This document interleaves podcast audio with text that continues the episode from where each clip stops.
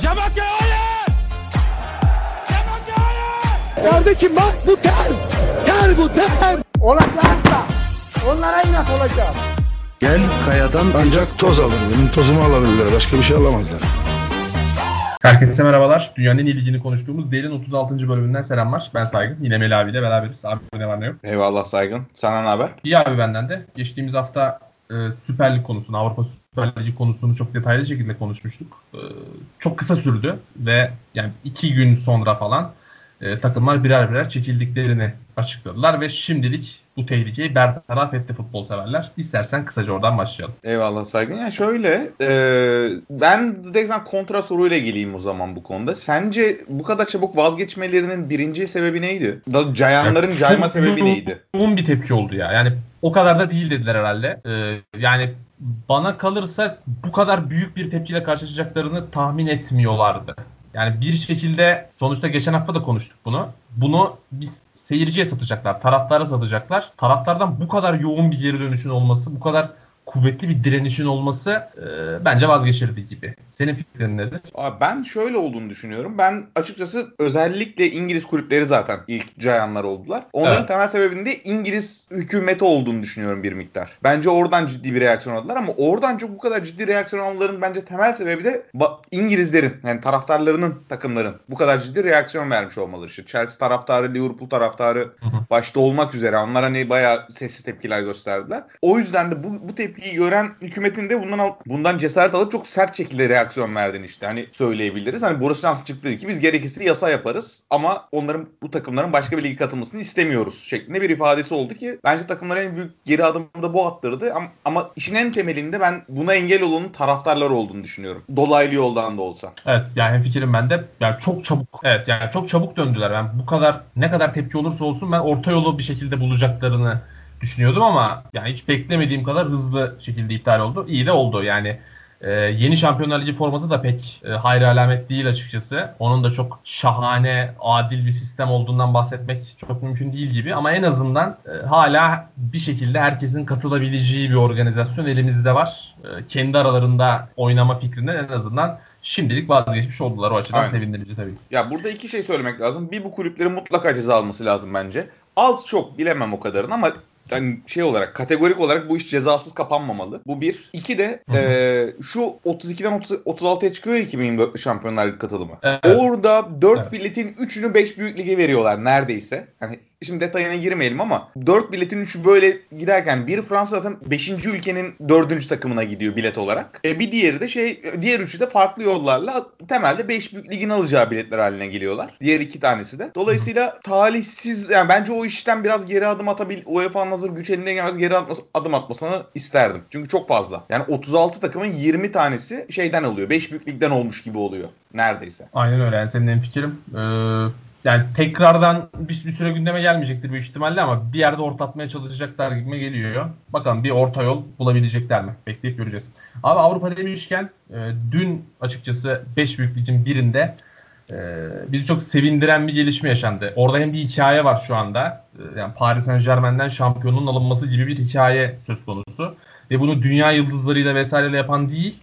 e, tamamen kurduğu bir yapıyla, sistemle yapan bir takım var. Lille Lyon deplasmanında 3-2 kazandı. Maçında yıldızı Burak Yılmaz oldu. Yani transfer ilk açıklandığında ben şaşırmıştım. Yani Lille'in böyle bir hamle yapmasını çok beklemiyordum ama hani Jose Fonte'yi oynatıyorlar mesela savunmada da. Benzer bir mantıkla Burak'ı aldılar aslında. Orada bir tane hücumda da bir kaşarımız olsun e, şekliyle motivasyonla yapılmış bir transferdi.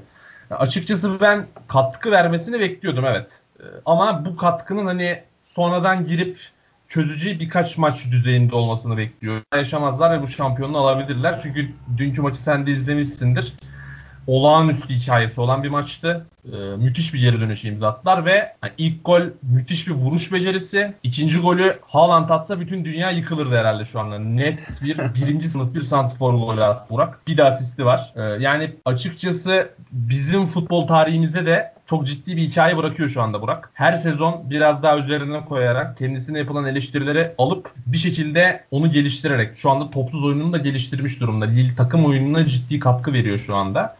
Ee, yani orada şöyle bir durum da yok. Keşke biraz daha önce orada olsaydı. Orada bir burada yaptığı Galatasaray'da Trabzon'la Beşiktaş Beşiktaş'ta yaptığı o çeteleşmeyi de tırnak içinde yapabilmesi için her ne kadar iki Türk de olsa yanında çok imkanı olmayacaktır. Sadece topuna odaklanan bir performansı var Burak'ın. Ee, sen neler söylemek istersin abi? Ee, bu şekilde atmış olayım sana topu. Ya Burak Yılmaz için ne desem boş. Benim hani Beşiktaş'a ilk geldiği dönemden hayran olduğum futbolcuydu. Hani o zaman ben o 20 yaşına geldi Beşiktaş'a. Ben 18 yaşındaydım. Ee, hani gerçekten hatta sağ kanat oynadığı dönem ben santrfor olması gerektiğini falan filan düşünüyordum ki hani üzerine böyle aa ben bunu bir ben bunu görmüştüm kardeşim 20 yaşındayken çocuk falan diye böyle kendi kendime övündüğüm bir adam. Ama abi karakteri her zaman bir soru işareti olarak kaldı ama Tabii. kariyerinin sonunda çok büyük kendi bir hikaye bırakarak ay futbolu bırakma şansını elde etti. Bakalım ne olacak? Nereye varacak? Yani bu hikayeyi başarılı sonuçlandırabilecek mi? Yani şey çok önemlidir abi. Ben de bir sporcu olsam herhalde en çok istediğim şey arkamda anlatılacak bir hikaye bırakmak olurdu. Burak Yılmaz'ın 2016 Euro 2016'dan itibaren e, iş çok kötüye doğru da gitmişti. Ama oradan hakikaten çok sağlam bir şekilde ayağa kalktı. Ben hala Beşiktaş'ta olsun istemem. Çünkü hala karakteriyle ciddi sıkıntılar olduğunu düşünüyorum. Ama adam bir şekilde toparladı şu an kendini ve hiç eski eski halinden eser de yok yani. O eski tavırlarından vesaire çok fazla da yok. Lille aldı sırtlıyor. Ben şey şey hissiyatına kavuştum ya dün. Ee, bu Nihat'ın Real Sociedad'ın Nihatlı Evet evet. takımı hissiyatına sen şey yaptım böyle hani yine bir skorer oyuncunun bir Avrupa takımını böyle peri masalı tipi şampiyonluğa götürmesi hikayesinde bayağı şey oldum. Ben de kıvama geldim. 4 maç kaldı herhalde. 4 maç kaldı. Yani bir Lens maçları çok iyi takım Lens. O maçta sıkıntı yaşayabilirler belki ama Paris Saint Germain'in de önündeki iki maç bir de City maçlarının etrafına geliyor.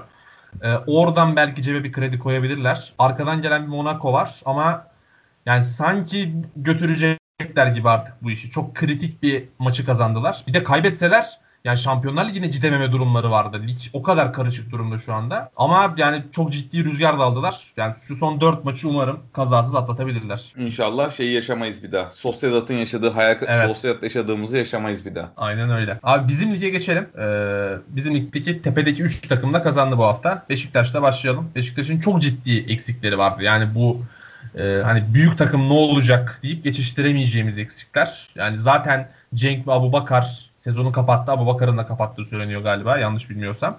Ee, bir de üzerine Larin'in yokluğuyla beraber santiforsuz kaldı Beşiktaş ve Gökhan Töre'den hafta hafta boyunca sürekli Atiba konuşuldu, Necip mi olacak konuşuldu, Enkudu mu atacak konuşuldu. En son Gökhan Töre'de karar kılınmış ve sahte bir 9'la e, Gökhan Töre'ye Gökhan Töre'ye bu rolü vererek oynadı Beşiktaş.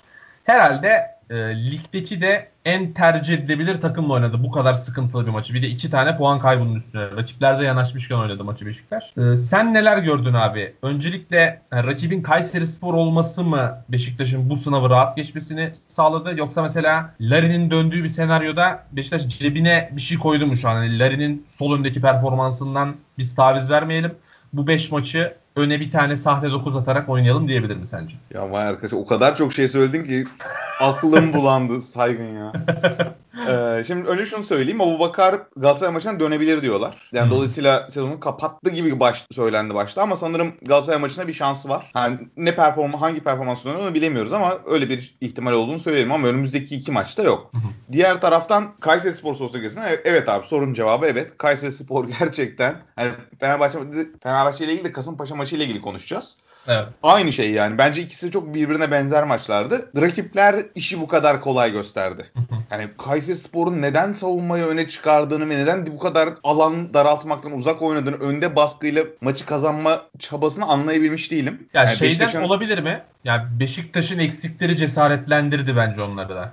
Abi yani iyi de santrfor olmayan bir takıma, Gökhan Töre'yi en üstte kullanan bir takıma geçiş hücumu şansı ver- veriyorsun. Yani bu bayağı şey. Yani sen geriye yaslansan Beşiktaş'ın zaten bir şey üretebilme ihtimali çok yüksek değil ki. Zaten Kayserispor'un malzemesi de öyle bir malzeme değil zaten. Hamza Hamza oldu. Çok acayip bir sezon geçiriyor diyebiliriz ya. Hani önce Malatya Spor'da yaptıkları o 4 santrforlu düzen. e, sonra Malatya Spor'da yaşadıkları o tüm demoralizasyon Kayseri'ye geldi. Hani bir ondan dinlemek isterim ben şeyi. e, Hamza Hoca'nın sezonunu her iki takımda da. Ee, diğer taraftan abi Gökhan Töre bence oldu. Bence iş görür. Hatta bana kalırsa bir daha Larin, gelse bile oraya çekmemesini ben daha mantıklı buluyorum ama sorun şu abi. Şimdi haf- hafta içi Rize ile oynayacak Beşiktaş. Evet. Gökhan Töre et kesmiştir. Hani neredeyse 90 dakika oynadı yanlış hatırlamıyorsam. Neredeyse. Hı hı. Ee, yani kesin hani ben o maçta oynarsa 7. dakikada falan sakatlanır muhtemelen ilk 11 çıkarsa. Yani Gökhan Töre çünkü artık bir 55 yaşında amca fiziğine sahip maalesef. Pideci zaten ya Gökhan Töre. yani hazır mesleğiydi. Aynen öyle. Yani dolayısıyla Gökhan Tören'in ama orada bir kere onun hani o olmasa bile ben Larin kullanmaktansa Enkudu'yu uçağa atmayı tercih ederim ama Enkudu'yu da şunu söylemek lazım. Gerçekten benim de beynim var taklidi yaptı. Ee, yapması gerekenleri hoca iyi anlatmış. Ben Enkudu'daki sorunun temel bir dinlememe ve biraz serkeşlik olduğunu düşünüyorum zaten başından beri. Çünkü muazzam yetenekli. Bazı birkaç atletizmi muazzam yani. Çok fazla fark yaratıyor. Çok fa- çok fazla bir şey düşünüyor olmasına gerek yok aslında ama o kadar çok boş hareketi var ki saha içerisinde. Ama ilk defa ceza sahasına bu kadar çok girdiğini gördük ki zaten ödüllendirildi. Hani sağ kanatta Gezal varken beni sol açığa koysan sanırım bir 5 tane atarım sezonda. Abi muazzam bir şey ya adam. O Evet konuda. evet. Abi peki e, Gezal'dan sorayım istersen. Yani nedir sence sınır? Yani şu kadar istiyoruz dediklerinde Beşiktaş versin. Sıkıntı yok diyeceğin limit neresi senin? Ya şu an 7 söyleniyor. Ye- Leicester'ın 7 istediği. Ben 7'ye okey. Abi çünkü piyas hani Gezal daha 30 olsaydı değil ama Gezal da 28. Evet yaşı da Bu şu demek, iyi. bu şu demek 4 yıllık sözleşme yaparsan 4 yıl üstüne bine bine kullanırsın yani. Aynen evet. Yani top, top performansı Bir de çok, e, döneminde. Evet yani tabii ki sadece bir sezon görebildik henüz ama çok böyle mental açıdan sıkıntı yaratacak bir karaktere de benzemiyor. Yani Galatasaray taraftarının da etkisiyle mesela Feguli ve Belhanda da bu sıkıntıları çok yaşadı. Gezal sanki o elektriği vermiyor. Yani stabil bir performansı gösterecek gibi Beşiktaş bonservisini alsa da. Tabii ki Aynen. kestirmek çok zor ama durum Ya gibi duruyor. öyle. Şu ana kadar öyle herhangi bir takıldığı şey yok. Futbolu da bayağı özlemiş. Beşiktaş'ta kalma niyeti de var. Özellikle Dünya Kupası'na gitmek istiyor. O hedefi sebebiyle Beşiktaş'ta önümüzdeki sezon oynamaya sıcak bakıyor. Beşiktaş'ın ben yani şu an bahsedilen 7'ye de tamamım yani. Sorun değil. 7'den fazlası beni de biraz üzebilir. Ama 7'ye fitim ben de. Şu an hani şu an Beşiktaş'ta 5 veriyormuş galiba. Arada 2 milyon euro fark kaldığı söyleniyor. Yani karda bir iş olur. Sanki hatta e, yani Larin'den çift taneli bir şeyler indirebilirse Beşiktaş Gezal Rozier paketi çok kötü bir fikir gibi durmuyor sanki. Hatta hani Larin'i Larin'i yerine de Kenan Karaman'ı bonservisiz çekse Beşiktaş hayalim şu an o bu bu şey bu döngü hayalim yani. Çünkü tam ya Kenan hani Larin bir bir oyuncu Larin'e ne kadar benzeyebilir dersen Kenan Karaman o kadar benziyor. çok büyük fayda sağlar. Büyük ihtimal zaten üç büyüklerden birine gelecektir Kenan Karaman. Bakalım kim olacak. Ha Beşiktaş'la ilgili ekleyecek bir şey yoksa Fenerbahçe'ye geçelim. Yok sadece şunu söylemek lazım. Yani çift maç haftasıydı ve devam ediyor çift maç haftaları. Beşiktaş için kadro darlığı biraz sıkıntı ve Sivas maçını da çok ucuz atlattığını söylememiz lazım. Evet aynen. Yani o maçı şu an biz son maç üzerinden genelde konuşuyoruz ama Sivas maçında gerçekten Erdoğan birazcık aklı çalışıyor olsaydı, biraz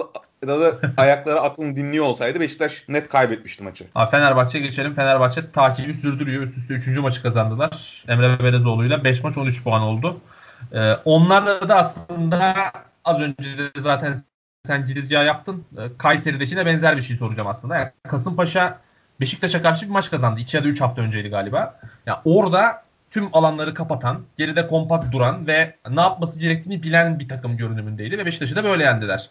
Yani sence aynı antrenörle Fenerbahçe deplasmanına hani aman geriden topla çıkalım, top bizde olsun, e, uzun vurmayalım, pasta çıkalım olabildiğince mantalitesine geçişin sebebi neydi? Neye güvendiler sence ve ilk yarıdaki bu çok ağır Fenerbahçe hakimiyetini izledik? Ya şöyle diyebiliriz. Yani Şenol Can Beşiktaş maçına yeni gelmişti. İlk maçıydı yanlış hatırlamıyorsam. Evet, evet. Hani orada bir şeyi değiştirme şansı çok fazla yoktu. Takımı görme şansı da yoktu. Muhtemelen takımı ufak ufak hani şey diyeceğim önümüzdeki sezon hazırlıyor diyeceğim o da değil. Çünkü yani düşme Düşecek. hattında evet düştü düşecek yani. Ya demek ki Şenol Can antrenmanları takımda bunu gördü ki Şenol Can da oynatlı futbolu zaten abi. Yani Türkiye antrenörlerinin sorunlardan bir tanesi bence bu. Bir oyun tutturuyorlar ve oyunu her yere otomatik taşımaya çalışıyorlar ki işte bu şey diyorlar buna orta alan savunması. Hani savunmayı net savunmayı biraz öne çıkartıyor. Karşılamasını da kendi yarı sahasına yaptığı zaman ortadaki kısa alanda rakibi sıkıştırmaya çalışan bir sistem aslında ama bunu iyi yapamadığınız takdirde o alanları tam kapatamadığınız takdirde de savunma arkasından toplayabiliyorsunuz ki yaşadıkları tam olarak aslında bu oldu. Tamamen Fenerbahçe paramparça etti pas oyunuyla. Evet. Yani işin Fenerbahçe tarafına geçersek de Fenerbahçe zaten hafta içi maçı yoktu. Ee, orada da istediği sonuçlar gelince kan kokusunu almışlar yani oyuncuların hepsi. Herkes ne yapması gerektiğini falan biliyorlar ve fedakarlıkla oynuyorlar. İşte Pelkas abi Pelkas'a dikkat ettin mi? Topsuz oyun o takımın topsuz oyunla oynayan oyuncu eksikliğini kapatmak için her şeyi yaptı abi. Evet. Gol kaçırdı dünya kadar ama o pozisyonların hepsine çabayla girdi. Sürekli yer değiştirerek sağ kanattan gol pozisyonuna girdi mesela. Ee,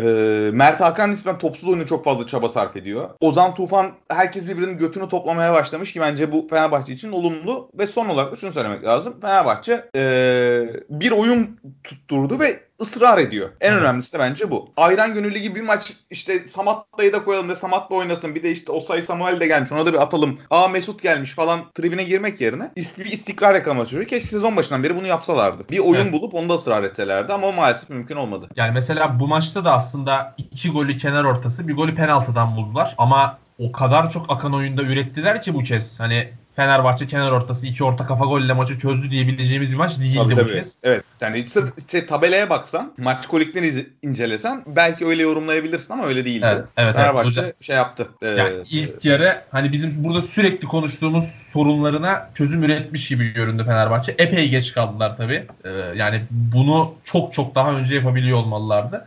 Ama ya Fenerbahçe'nin girmesi gereken yol buydu aslında ve e, ligin son bölümüne ciddi bir şampiyonluk adayı olarak giriyorlar şu anda Ya, Galatasaray arada- Beşiktaş maçından sebep. Aynen. Buyur abi. Bu arada şunu söylüyor olmak lazım. Ben hala ideal olmadığını düşünüyorum. Ben hala bir kanadın topsuz oyuncu olması gerektiğini düşünüyorum ama Samat da o kadar kötü. Tiam o kadar verim alamıyorlar ki şu an bu oyunculardan. Santrfor profillerinden. Bir kanatta skorer oyuncuyu kullanamıyorlar ki Pelkas o oyuncu oldu şu an. Yani Pelkas kendi oyununu bıraktı. Başka bir şey oynuyor şu an. Tiam oldu. Yani ya da kanattaki Ener Valencia oldu. Topsuz hareketlenmeye çalışıyor. Topsuz bir şeyler yapmaya çalışıyor. O yüzden diyorum tüm oyuncular fedakarlık yapıyor. Bence en büyük fedakarlığı da Pelkas yapıyor o konuda. Hani olmadığı bir oyuncuya dönüştü. Ee, ve becerebiliyor bunu en önemlisi. Ee, ama bunu hani bunun Kasımpaşa'ya karşı olduğunu unutmayalım ama en azından Fenerbahçe kolay rakibe karşı istediği oyunu oynayabiliyor. Bunu gördük. Evet. Bundan Yani sonra bunu zorluk çünkü- yükselecek ilerleyen günlerde. Ee, ve ona da o, o yöne doğru gidecek Fenerbahçe belli ki. Evet yani bu tip maçlarda açmakta rakibi çok zorlanıyordu Fenerbahçe. Yani rakip rakibin gücünden bağımsız böyle maçlarda zorlandığını çok gördük. Ee, Peki abi şu soruyla Fenerbahçe'yi bitireyim. Ee, Yani Fenerbahçe bir oyun tutturdu ve bunu oynuyor dedik. Ee, Bu oyunun da panzehiri sıradaki rakiplerinde var. Alanya Spor maçında farklı bir şey denerler mi sence? Yani Fatih Terim iki defa kaybetti Alanya Spor'a. Sonra başka bir şey denedi. Kazandı. Her ne kadar son yarım saat çok ciddi baskı yese de. Fenerbahçe sence ne deneyecek ve bir şeyler çıkartabilecek mi Alanya'dan? Ama vallahi yani müthiş soru. Cevabı da olmamış. Emre Bezon ne yapacağını hiç kestiremiyorum. Ben deneyeceğini düşünüyorum Alanya Spor'a karşı. Ee, ama çı- çıkıp biz aynı oyun oynuyoruz da diyebilir hiç şaşırmam ama İrfan'ın yokluğu ben mesela Osay Samuel'in oynayacağını düşünüyorum maçta. Ee, profil olarak da topa yani ve Alanya Spor'un topa sahip olacağını düşünüyorum. Fenerbahçe'nin biraz daha reaktif kalacağını düşünüyorum bu, ma- bu, bu, bu maç özelinde. Hatta belki Gustavo'yu bile görebilir. Yani başka bir planla çıkacağını düşünüyorum ama Emre beni şaşırtabilir emin değilim. Çok böyle arada kaldığım şey. Sen ne diyorsun abi? Sence ne yapacak? Ya ben de senin gibi düşünüyorum açıkçası. Ee, yani başka bir planla başlayacağını düşünüyorum. Çünkü tersi kötü bir senaryo yaratabilir Fenerbahçe açısından. Şu an ya pragmatist gitmek zorunda Fenerbahçe. Biraz sonuç odaklı bir maç oynamalı. Alanya Spor'a karşı öyle oynamanız gerekiyor çünkü bir şekilde. Fenerbahçe'nin henüz e, Alanya Spor'a bunu kabul ettirecek kadar güçlü bir oyunu olduğunu düşünmüyorum ben. O yüzden de e, o planla Kasımpaşa maçındaki Başakşehir maçındaki planla oynamasının çok mümkün olmadığını düşünüyorum. Başlarsa eğer büyük hata olur ve çok büyük bir ihtimalle e, puanları ve hatta Beşiktaş'ın Rize'den alacağı sonuca göre şampiyonluğu da bırakmış olabilir. Hiç belli olmaz. Ben de ben de o şekilde düşünüyorum. Her ne kadar idealist tarafım beni dürtse de ama büyük merakla bekliyorum ya maçı. Böyle bayağı Evet. perşembeye şey yaptım. Evet, evet çok çok enteresan maç olacak. Ben de çok merak ediyorum çünkü Fenerbahçe'nin nasıl başlayacağını. Galatasaray'a geçelim abi. Galatasaray hafta arasında çok ümitlenmişti aslında. e, Beşiktaş'ın puan kaybından sonra. Ama çok kötü bir Trabzon maçı oynadı. Özellikle ilk yarısı gerçekten korkunçtu. Orada gelen beraberlik sonrası tekrardan e, Galatasaray'ın bu sezon bir 8-10 kez yaşadığı gibi havlu at dahil ol, havlu at dahil ol döngüsüne girdi tekrar Galatasaray ve hafta sonu da Alanya'yı yendiler. E, 1-0'lık skorla Mustafa Muhammed'in golüyle. Alanya, Galatasaray'la alakalı Alanya mıydı? Antalya, Antalya demedim Antalya. mi? Alanya mı dedim? Tamam. Antalya Sporu e, 1-0 yendi Galatasaray Muhammed'in golüyle. Yani Galatasaray'ın durumuyla ilgili ne söylemek istersin abi? Bir, bu yarışın içinde şu an Beşiktaş'la direkt maçı olduğu için e, hala bir şansı var gibi görünüyor açıkçası ama nereye kadar kovalayacak sence Galatasaray fiksüründe göz önünde bulundurursa? Ya şimdi şöyle Beşiktaş'ın bu kadar eksiği olmasa aslında şey olmaz derdim. Yani Beşiktaş o kadar da takılmaz derdim. Evet. Beşiktaş'ın bir avantajı şu. Galatasaray maçından önce, maçından sonra oynayacağı maçlar yüksek ihtimalle diyorum. Hedefi olmayan Göztepe kesin de Karagümrük'ten emin değilim. Ama Karagümrük'ün de o, da, o dakikaya kadar hedefi kalmayacağını düşünüyorum. Hani çünkü çok hakikaten deneysel bir şey oynuyorlar. Evet. Ee, çok hazır olmadan oynuyorlar bunu. Dolayısıyla Beşiktaş ondan sonraki maçı hedefsiz takımlarla oynayacak nispeten. Tabii ki hiç maç Süper Lig'de şu an kolay değil. Yani her maç inanılmaz kaos yani her maçta her şey gibi. Ama ne olsa olsun öyle bir avantaj. Dolayısıyla Galatasaray ben şansını bir tık yine de zor görsem de Beşiktaş'ın çok eksiği var. Ne kadar sahada Beşiktaş ne kadar sahada kalabilecek. Yani diyorum ya Gökhan Töre Rize maçına sahaya çıksın 7. dakika diyorum ya 8 değil. Yığılır yani şu an ki Atiba işte bir gitti geldi. E Joseph bakalım taşıyabilecek mi ki bu şu an dördüncü maç oynayacaklar üst üste. 3 günde bir arayla. Herkes de bir son iki maçta bir infilak olabilir. Ee, dolayısıyla şey Galatasaray'ın çok ufak şans kaldığını düşünüyorum. Yani çok ufak yani. Ama şey ne diyorsun abi? Ben de sana şeyi sorayım. Bu ben Halil'i inanılmaz beğendim ya. Abi yani gerçekten e, kayıtta mı konuştuk, kayıttan sonra mı bilmiyorum. Ben talihsiz bir cümle kurmuşum. Onu fark ettim sonra da. Galatasaray Halil'i niye aldı demiştim ben. yani şimdi anlamaya başladık. Yani Abi, bu muazzam kadar çocuk. Evet yani sırtı dönük oyunu inanılmaz iyi oynuyor. Topsuz oyunda çok iyi ve yani zamanlamaları, topa dokunmaları, hareketlenmeleri o kadar doğru ki yani o kadar müthiş bir altyapı eğitim aldığı belli ki. Yani belki her özelliği 10 üzerinden 9'luk özelliği yok belki ama yani her şeyde var. Her departmanda var çocuk bir şekilde. Olağanüstü katkı veriyor Galatasaray'a ve yani eğer çift forvet Fatih Terim'in öyle bir hayali hala varsa mutlaka Halil'le oynayabilir gibi geldi bana ona. Tabii Halil Muhammed, Halil, Halil Falcao. Kim Muhammed yani Muhammed'le Falcao'nun olmadığını biliyoruz. Evet aynen öyle onu gördük ama, zaten. Evet ama Halil gerçekten abi yani tek forvet olması için bence ham hala. Tek forvet çünkü Hı hı. yani şey yok. Santrforluğu yok çocuğun. Evet Ama bir, onun böyle yarım tık arkasında ikinci forvet gibi bence şahane. kesinlikle. Bir şey gibi. Hani futbolun Doncic'i gibi abi. Hani kendi hızıyla oynuyor. Hani herkesi kendi hızına çekip onu ayak oyunları vesaire ben çok etkilendim ya. Ben Evet evet. böyle ham böyle nasıl saf ve özgün yeteneği görünce çok çok heyecanlanıyorum ben. Yani Galatasaray maçından özellikle Halil için izleyeceğim. Yani gerçekten çok keyifli izlemesi. İnşallah izleyebilirsin bu arada. Çat diye Mabel'i görmeyiz yerinde. Trabzon maçında öyle oldu çünkü. Ama şey çok heyecan verici. Yani e, Galatasaray'ın kadrosundan sürekli bahsediyorduk. Ocaktan sonra Galatasaray'ın kadrosu ciddi bir evrim geçirdi.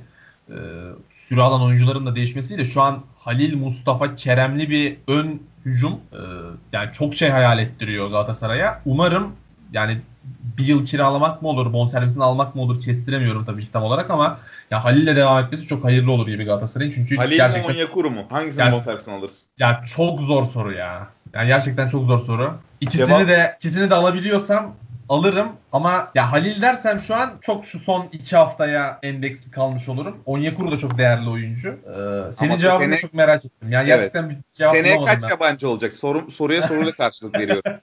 tamam şimdi Halil oldu sorunun cevabı. ya bilmiyoruz abi bilmiyorum. Hayır cevabı o olmuyor işte. Bilmiyoruz. Teorik olarak 8. Açıklanan 8. Yani Evet, 11 aynen. yabancıyla sahaya çıkamayacak takımlar. Maksimum 8'e çıkabilecekler. Evet o sorunun cevabı ciddi şekilde belirleyici. Ama ben yani bir maddi güç olsa ikisini de almayı isterdim. Bir de Mustafa Muhammed'i alması gerekiyor tabii Galatasaray'ın. Bu kadar parayı nereden bulacağını merak ediyorum. Ee, Umarım bir cevabı vardır buna yeni gelecek yönetimin. Abi gelecek sene kaç yabancı olacak sahada konusundan istersen yeni konumuza geçelim yavaştan. Ee, henüz bilmediğimiz bir soru bu dediğin gibi. Şu an kağıt üzerinde 8 görünüyor olabilir. Ama geçen sezonda e, 8 yerliyle devam edilecek. E, 8 yabancı, 3 yerli olacak. Daha sonra bu birer birer azalacak şeklinde açıklanmıştı ama daha sonra işte yine 3 takımın düşürülmemesi gibi 21 takıma çıkarılması gibi ligin. Bu da ötelendi. E, Türkiye Ligi'nde de Türkiye'de de neyin ne zaman ne şekilde karar verileceği çok belli olmayan bir konu açıkçası. Ama biz şu an istersen 8 yabancı daha sonra 7-6 şeklinde inecekmiş kabulüyle konuyu konuşmaya başlayalım. Ee, Evet. Yani özellikle ligin tepesindeki dörtlüden bahsetmek gerekiyor tabii ki. Sence buraya hazırlar mı? Yani ne kadar yerli oyuncu kullanıyorlar? Ee, bir planlama görüyor musun? Özellikle ligin tepesindeki takımlar için soruyorum tabii ki dört büyükler için. Ee, neler söylemek istersin abi? Ya şimdi ben işte geçen hafta içi böyle bir kafama dank etti. Hani gerçekten durum nedir diye bir açtım baktım. Şimdi takımların maçların tamamının %30'unda süre verdiği yerli oyuncu sayısına baktım. Yani bu takımlar seneye ne yapabilirler? Ellerine yerli oyuncu var mı diye. Bu sayı Beşiktaş'ta 4 ki biri Dorukan. Yani sözleşme imzalamadı hala. Evet. Ee, Galatasaray'da ve Trabzonspor'da 5. Ee, Galatasaray'da 5 artı Halil diyebiliriz. Halil'in durumu biraz karışık sonuç olarak ama e, çünkü devre arasında geldi. Fenerbahçe'de ise 7.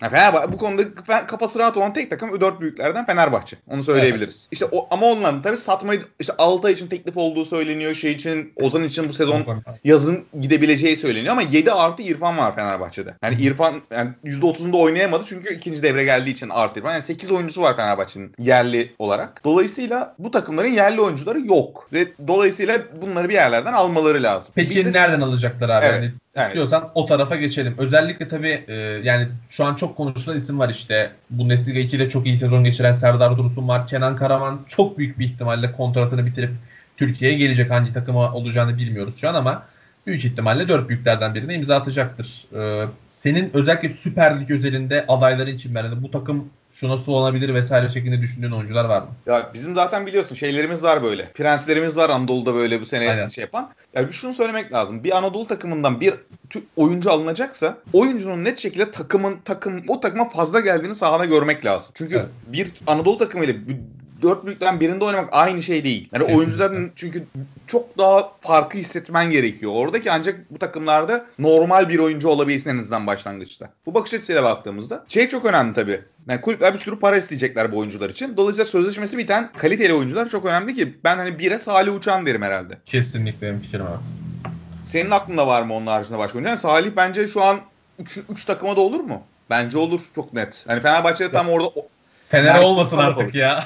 Aynen valla bir tane daha merkez edeceğim ama Fenerbahçe de seneye de 5 merkezde oynayacaksa bugün itibariyle şey böyle diyoruz ama Fenerbahçe'nin yedek merkez oyuncusu kalmadı. 5 tane merkezde oynuyor zaten. Bir Gustavo kenardan giriyor. 7. Yani- oyuncu kim dışarıda kalan? Yok herhalde. Ben bir 7. oyuncu var mı hatırlamıyorum.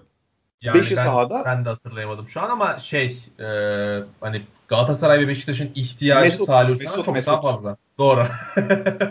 evet doğru Mesut Özil var. Ama şey çok net şekilde yani Galatasaray ve Beşiktaş'ın Salih olan ihtiyacı çok daha fazla. Salih de muhtemelen tercihini bu takımlardan birinden yana kullanacaktır zaten. Aynen öyle. Onlardan senin var mı aklında başka oyuncu? Şu an Abi süper. ben şu an Süper Lig'de oynayanlar içerisinde ya zaten birazdan milli takım özelinde de Muhammed Demir'i konuşuruz ama yani Malatya'daki Mustafa Eskiellaç yani benim izlediğim her maçta çok dikkatimi çekiyor. Şey olmaz. Yani bir büyük takımda ilk 11 oyuncusu olabileceğini düşünmüyorum ama çok iyi bir yan parça olabilir gibi geliyor bana.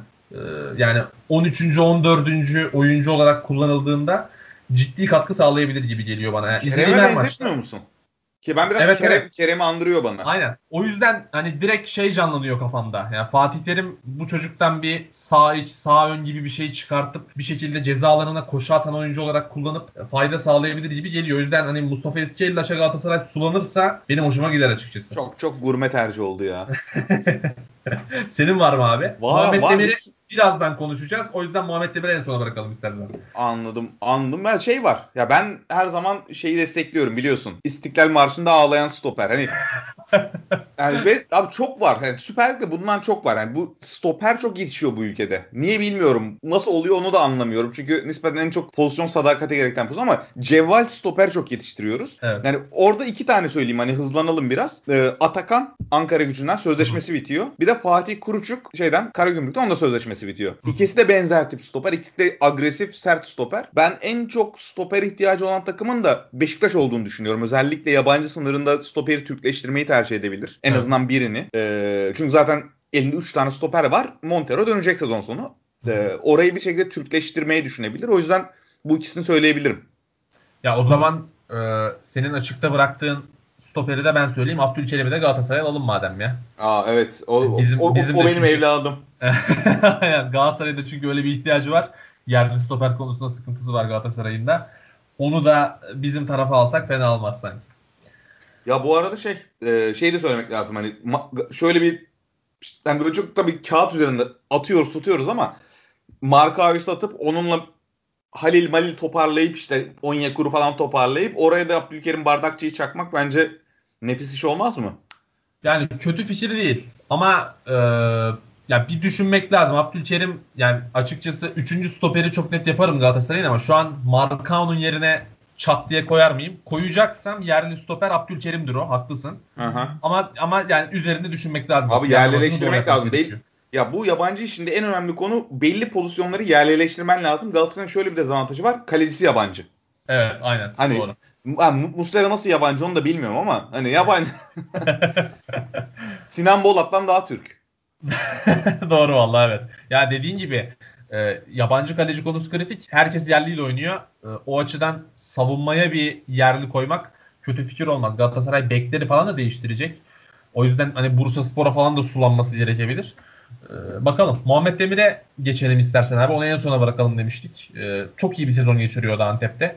E, milli takımda da e, işte Cenk Tosun'un sezonu kapatmasından sonra muhtemelen turnuvayı da kaçırmasından sonra bir forvet ihtiyacı olacak gibi görünüyor. En azından hani kulübede kulübeden güç katacak, güç getirecek bir forvetin olması gerek gibi görünüyor. Muhammed Demir buraya aday mı sence bu sezonki performans? Ya net aday hatta bence yani Enes zaten gaza bastı. Son 7 maçta 4 gol 2 asist falan var Enes'in. Evet. Muhammed'in de son 7 maçta 5'inde oynayabiliyor. İkisinde sakat. 5 maçta 7 golü var. Olağanüstü. Muhammed'in olağanüstü bir form ve Muhammed'in en büyük avantajı abi şu. Burak şu an her şeyi yapıyor. Burak yani şu an tanrı gibi bir şey zaten ayrı bir konu da. Burak'ın daha iyi olduğu departmanlardan ziyade Burak'ın yapamadığı şeyleri yapan oyuncu. Biraz daha orta sahalaşabilen santrfor. Ee, bence fizik olarak da artık çok olgunlaştı. Çok oturdu fiziği. Yani ben yani Evet. Muhammed'in en büyük sorunu şeydi. Yetersiz kaldığı için biraz peklemekleşme vardı onda. Fizik olarak yetersiz kaldığı için sürekli dayak yiyip yapabildiği şeyleri de yapamaz hale geliyordu tek santrfor oynadığında. Şu an o işleri de biraz çözdü. Yani başka adayım var mı ki zaten? Yani Serdar Dursun gibi olağanüstü denemeleri saymazsak. Yani şu an 3. forvet olarak şey Muhammed Demir görüyorum ben. Başka da yani Başka da Ali bir aday yok zaten. yani Ali Akman'ı falan getirebilirsin hani bir şey yapıp. O Wonder Kid, Wonder Kid şovu Evet, yapıp. boş ama sezon o- geçirdi o da ama yani yarım, Yarım sezonu boş. boş. geçti. Evet o yüzden yani Ayıp olur. sanki evet aynen yani sanki Muhammed Demir tercihi yapılacakmış gibi orada bakalım. Aynen öyle. Abi bir eklemen var mı haftaya Son dair? bir oyuncu söyleyeyim. Tabii, Tabii. ki yani atlama atlasam ayıp olur. Hani Gökdeniz var. Hani şu an Evet, doğru. Türklerden takımların peşine düşebilecek. Şu an sakat gerçi de ama alamazlar. Yani onu söylemek lazım. Yani Tabii tabii. bir takımın çok büyük yüke girmesi lazım. O yük- Gökdeniz'de o yüke girerseniz de altında kalır çocuk. O yüzden Tabii. şey sıcak bakmıyorum gelmesine ama Gökdeniz şu an Anadolu'daki en büyük yetenek ve potansiyel diyebiliriz herhalde. Katılıyorum. Yani Antalya'dan daha alınabilir oyuncu da Bünyamin herhalde. Ee, Doğru. O, o, o riske girilebilir. O muhtemelen maliyeti o kadar yüklü olmayacaktır Gökdeniz kadar. Ee, Bünyamin riskine de eğer şeyse maliyeti karşılanabilir düzeydeyse kasada para kalırsa sanki girilebilir gibi Ya geliyor. o da orada sadece Beşiktaş'ın orada bir boşluğu var. Hı hı. Belki de Trabzon'un. Hani Galatasaray Galatasaray bilmiyorum gerçi anlayamadım. Zaten Ya. 8 tane falan sağ beki var ama hangileri kalacak hiç Evet. bilmiyoruz. Evet yani muhtemelen e, şey gideceği için e, Lines'in bir takımla anlaştığı söyleniyor. Şener'in kontrat durumunu bilmiyorum. Yani şey kötü fikir değil. Yedlin Bünyamin yapmak Galatasaray için orayı bence fena fikir olmaz. Olabilir. Ee, deyip istiyorsan kapatalım yavaştan. Bu arada e, kayda girmeden önce bakmıştım. Çok küçük de olsa önümüzdeki hafta Beşiktaş şampiyonluğunu konuşma ihtimalimiz var. Beşiktaş Yok 2'de artık. 2 yaparsa, Beşiktaş 2'de 2 yaparsa, Fenerbahçe 2 maçında kaybederse, Galatasaray'da maç kazanamazsa Beşiktaş şampiyonluğunu ilan ediyor. Son 3 haftaya girerken. Tabii ki zor hepsinin aynı anda olması ama sonuçta bir ihtimal var. Önümüzdeki hafta bunu konuşabiliriz. Önümüzdeki hafta tabii Fenerbahçe'nin liderliğini de konuşabiliriz. Öyle bir lig, enteresan bir lig. Alt ligi de bir ara konuşmak lazım. Aşağısı da acayip okur diyor şu an. Ee, abi ağzına sağlık. Haftayı kapatmış olduk 36. bölümü de. Ee, önümüzdeki hafta artık ligin son 3 haftasına gireceğiz. Son 3 maç haftasına gireceğiz. Bir haftada orası da oynanacak zaten. Ağzına sağlık abi. Görüşmek üzere. Hoşçakalın. Hoşçakalın.